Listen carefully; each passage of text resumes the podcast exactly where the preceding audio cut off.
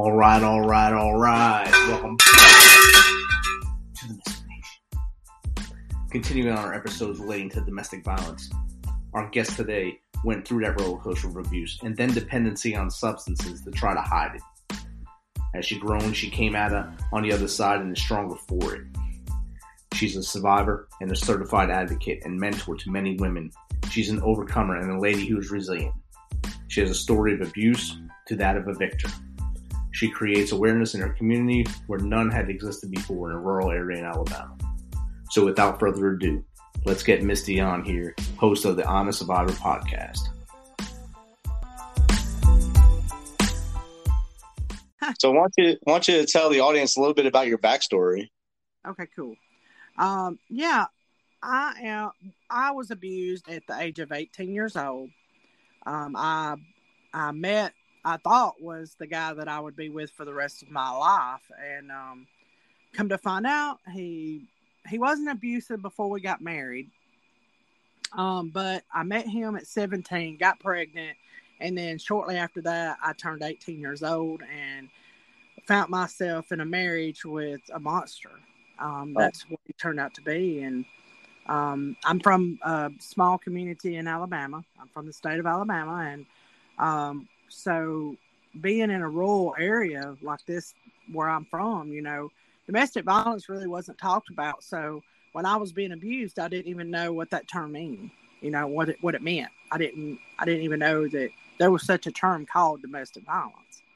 And um, so whenever I finally, after three years of torment, because he was so brutal, he he didn't just physically torture me, but he also mentally tortured me. And then um, right after that, I I turned to drugs. I mean, it wasn't an everyday thing, and I was a functional drug addict, and I worked and did drugs, and um, because I thought those drugs, obviously, when I started doing those at 20 years old, they numbed the pain um, of what I had previously went through. And uh, when I turned about 28 years old, I stopped doing drugs. I, I just stopped everything. Um, but I had been through a tumultuous second marriage with the guy that I got hooked on drugs with, and so I went through a very um, dark time when I was in my twenties, and most of it, I'll agree, it was just a blur, and it was full of pain, and um, I didn't have my child at the time, and so I suffered a lot from a lot of regret and a lot, a lot of it not, you know, not being able to have her every day that I wanted her, and so I didn't start healing really from all of this stuff until I was in my mid 20, uh, 30s. And I got into a really good relationship with a man. And I just started self exploring who I really was because I had lost who I was. When I went through all that abuse, I didn't know who I was. I had lost that person. And so it took me quite a while to build her back up. And once I felt like I was strong enough to talk about the abuse, on a public platform like a podcast, I said, you know something, before I die, which at the time I was on oxygen, I had went through a very severe health issue. Also, um, I was like, you know, I'm gonna I'm gonna speak out, and I'm gonna tell my story, and hopefully by telling my story, it'll help other women, you know, get the bravery up and get you know get out their stories also. Maybe this this journey that I'm on will cause other women to want to hop on this same journey. And it did just that. So now I'm proud to say that I invite so many talented women that have been through abuse, but now they are thrivers and survivors like I am. And they help women all over the world, just like I do. So, you know, it, it takes a while to get through, you know, the pain of what you went through to be able to cross over and advocate for other women and be that beacon of light and beacon of hope that they need. Because you can't you cannot help anyone unless you're healed you know? And um so now i mean i just i advocate as a victim's advocate and i podcast and i let women of all walks of life come on to my podcast and tell their stories about survival and tell about how they were able to break free from violence and then how they're able to thrive and help other women, you know, and that's essentially my story, honestly. Um, it probably could be a little bit more graphic, I'm sure. Uh, but that's it. I mean, that's me in a nutshell, you know, and uh, I'm I'm just proud that I'm in the space that I'm in today and that I'm able to talk to all these other women and and meet these wonderful talented women from all across the world. It's just amazing what my podcast has allowed me to do and the people that it's brought into my life because it's brought some pretty amazing people in my life, I'll be honest. I bet your connection your connection list has probably grown exponentially over time and I'm glad yes. that you were able to come through this journey and still moving forward in positive light on the other side of it. And a lot of people can't say that like you know, and especially with this being leaning into Domestic Violence Awareness Month of October. This is the last day of September now. Can't believe it already. But uh, there's so many that don't make it over that hump and don't make it to the other side because they don't have that support system or they don't realize that they have a problem or they wow. think it's normal before they get out, you know.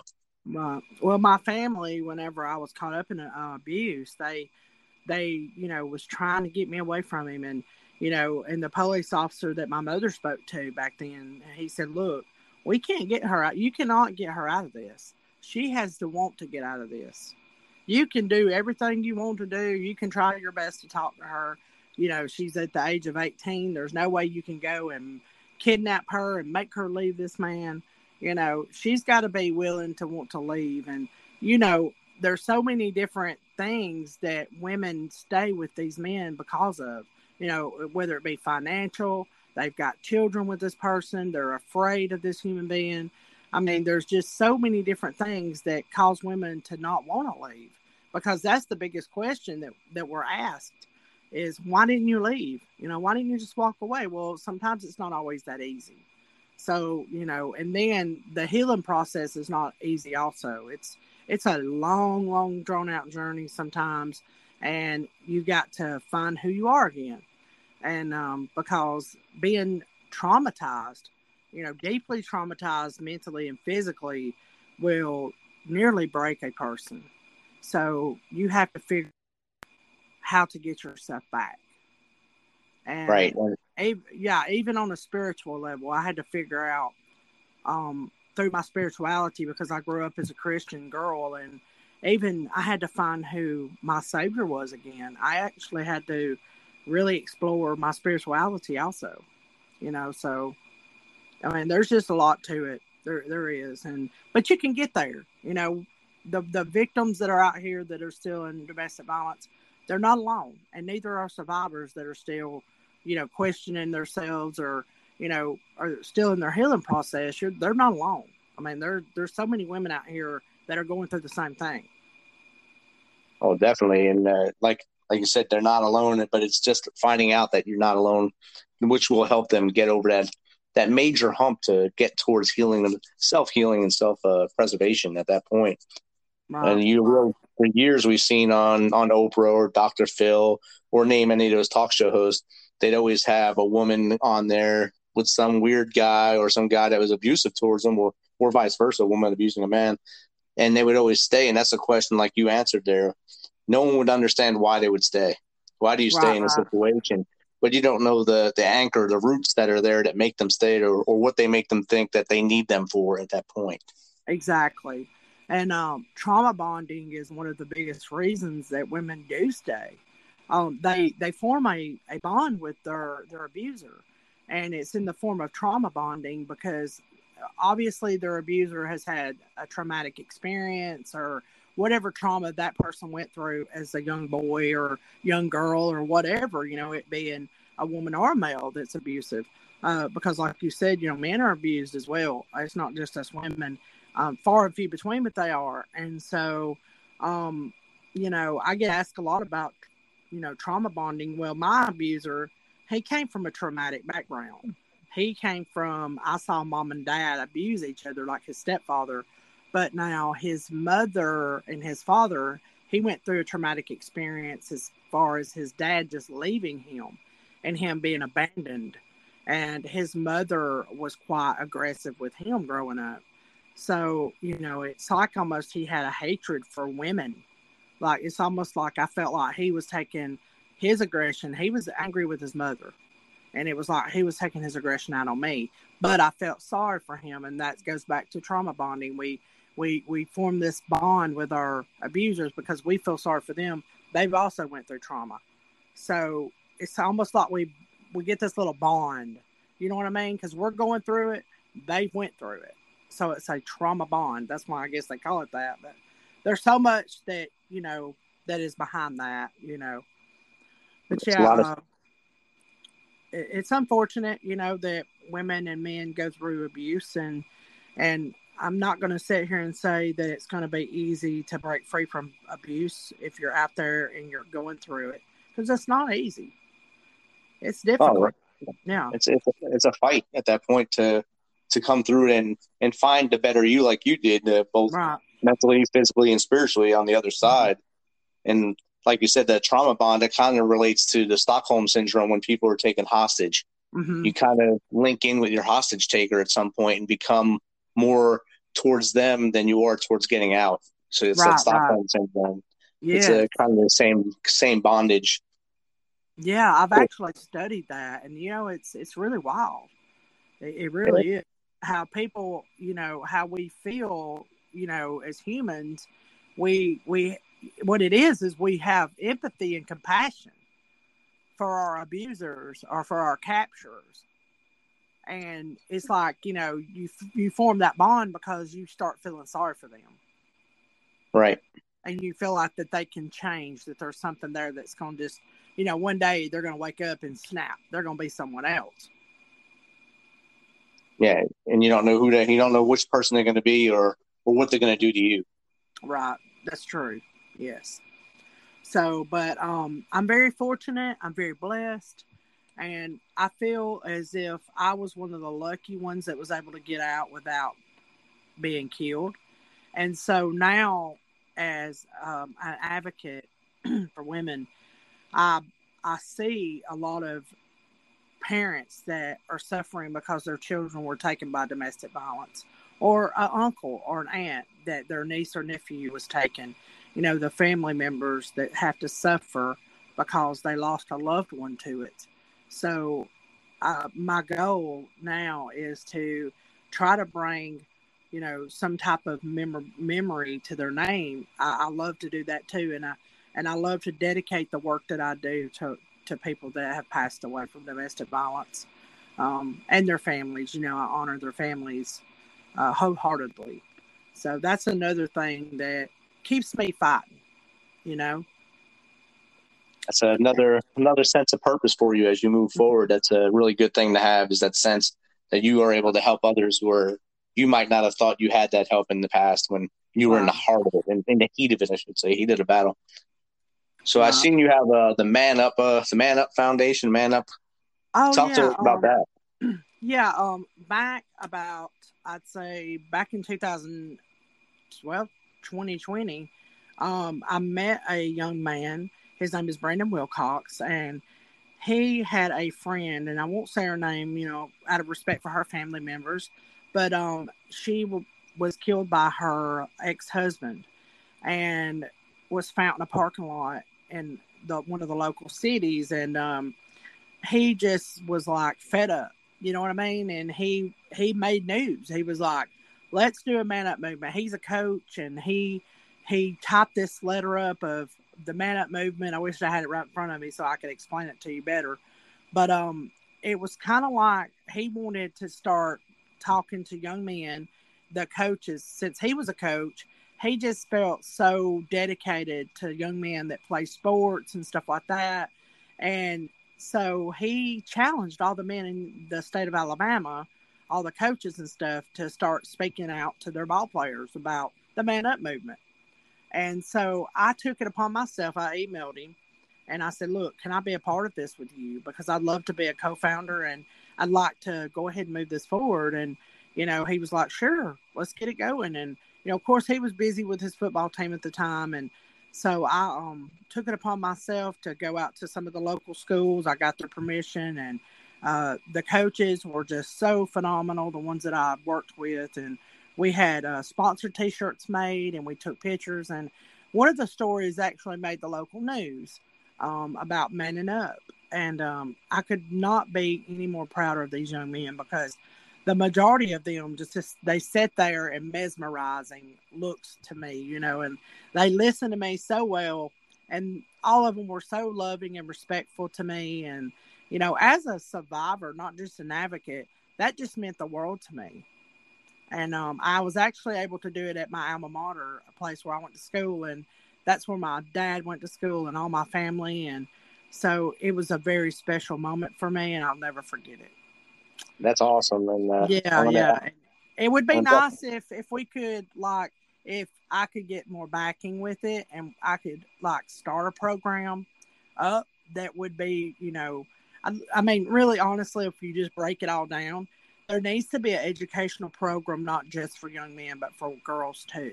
They need to know what kind of red flags to be looking for. I mean, we need to educate our youth. We do. That's where this starts. This starts at a young age. We need to we need to try to educate, you know, educate our youth on what domestic violence is and how they can prevent it and, you know, what type of bad relationships not to step into, you know, because you know, young girls they're coming up and they, there's some young men and you know, and there's a lot of teen violence, believe it or not, uh, dating violence. Uh, the month of February, that's what it, the month of February is um, Teen Violence Awareness Month. And um, I think I think teens are even more violent now than uh, they were when I was a kid, or at least yeah. it's more broad. It's more broadcast now, I should say. Right, I'm sure right. there was enough violence when I was a kid. We just didn't have a a mobile video camera with us everywhere we went to show it to the world. Right, uh, right. Uh, yeah. So now it's uh, it's kind of like a rite of passage to fight somebody, and then I think, like you're saying, uh, you got to educate both boys and girls because if a girl or a boy in the house sees mom or dad hitting each other, they think that's what they need to have in a relationship. Right, right. So they go out, they go out and try to find that same relationship or push that relationship on someone, and then it just the cycle just keeps going on and on and on, and it'll never stop. Right, you're exactly right. Yeah, and so if we can break the cycle, or you know, break that before it even starts, we'll be doing good. And you know, we need a program that educates young people, but you know, just like the DARE program, it was, uh, you know, against drugs or whatever. You know, we had that program when we was growing up. I don't know if you remember it. Yeah. Um, in school, you know, and I, I feel like that domestic violence has become so, you know, prevalent. I mean, it happens so much that I feel like we need a program out here.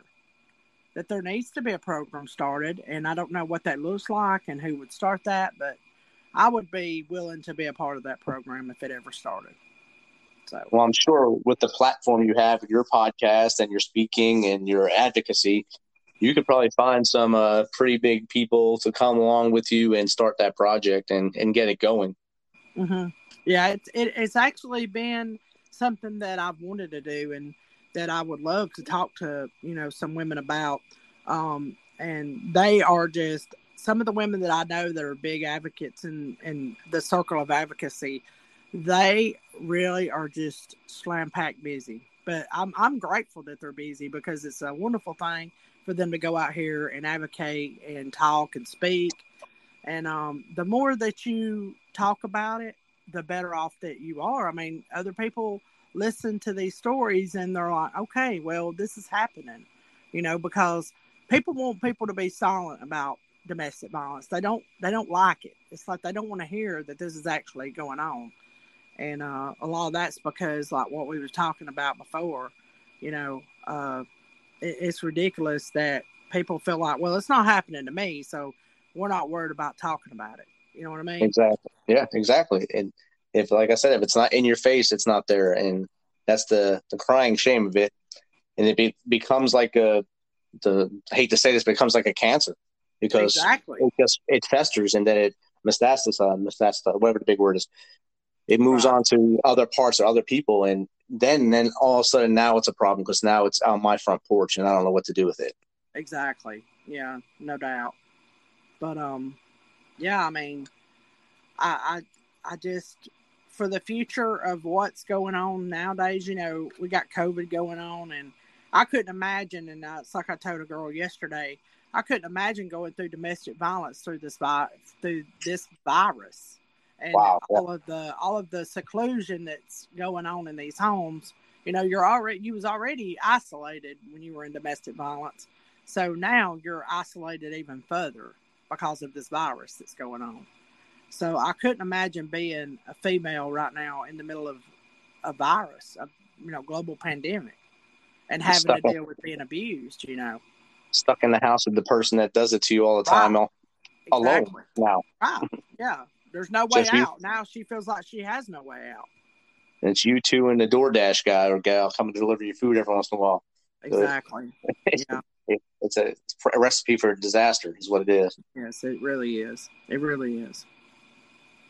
So, Misty, if you can give advice to someone that is in a situation like you were when you were uh, 18 and 19 in that relationship, if you can give advice to someone that's starting a relationship like that and they might see the flags, what would you tell them? I would tell them to um to never um feel like they're alone for one, to know that there is help and there's organizations and there's women out here that are there for them and they need to try and figure out how to um, get a safety plan and they need to realize their self-worth. They need to stop feeling like that they've got to they've got to depend on that person that abuser because they are worth more than this abuse. They're worth more than this. They don't have to feel like that there's no one else that's going to love them because there's other people out here that are looking for somebody to be good to you know not to mistreat because my abuser quite oftenly told me I would never find nobody to love me like he did, which Yeah. is really psychotic because you know everything he was doing to me. But uh, just know what red flags are. Know that um, being cussed out or uh, being hit on that's not love. You know, love doesn't hurt. Love is not designed to hurt you like that. And um, those are um, the signs of domestic violence, and that there is a way out. And um, all they got to do is ask for help, and it's there. There's there's so many organizations and so many numbers and so many things that they can get in touch with and contact. I'm on Facebook, by the way. My name's Misty Chaviers. For anybody listening, my podcast is I'm a Survivor podcast.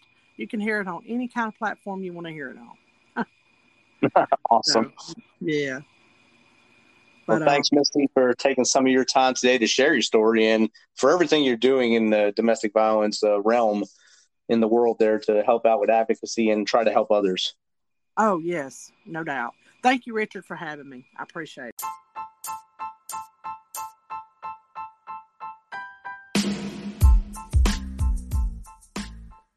That was great chat with Misty.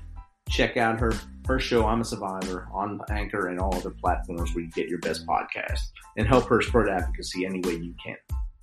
So you know how we do this. Thanks for taking some of your time to spend with us on the Misfit Nation. Be sure to hit that subscribe button and share the link as much as possible. If you want to, become a supporter to help us carry us on. If you know someone that wants to be on the show and is full of energy, point them to the direction of themisfitnation.com and have them send us a message, either voice or or a written message, and we'll get back to them as soon as possible. So as always, until next time, be humble, stay hungry, and keep hustling. Because we are the Misfit.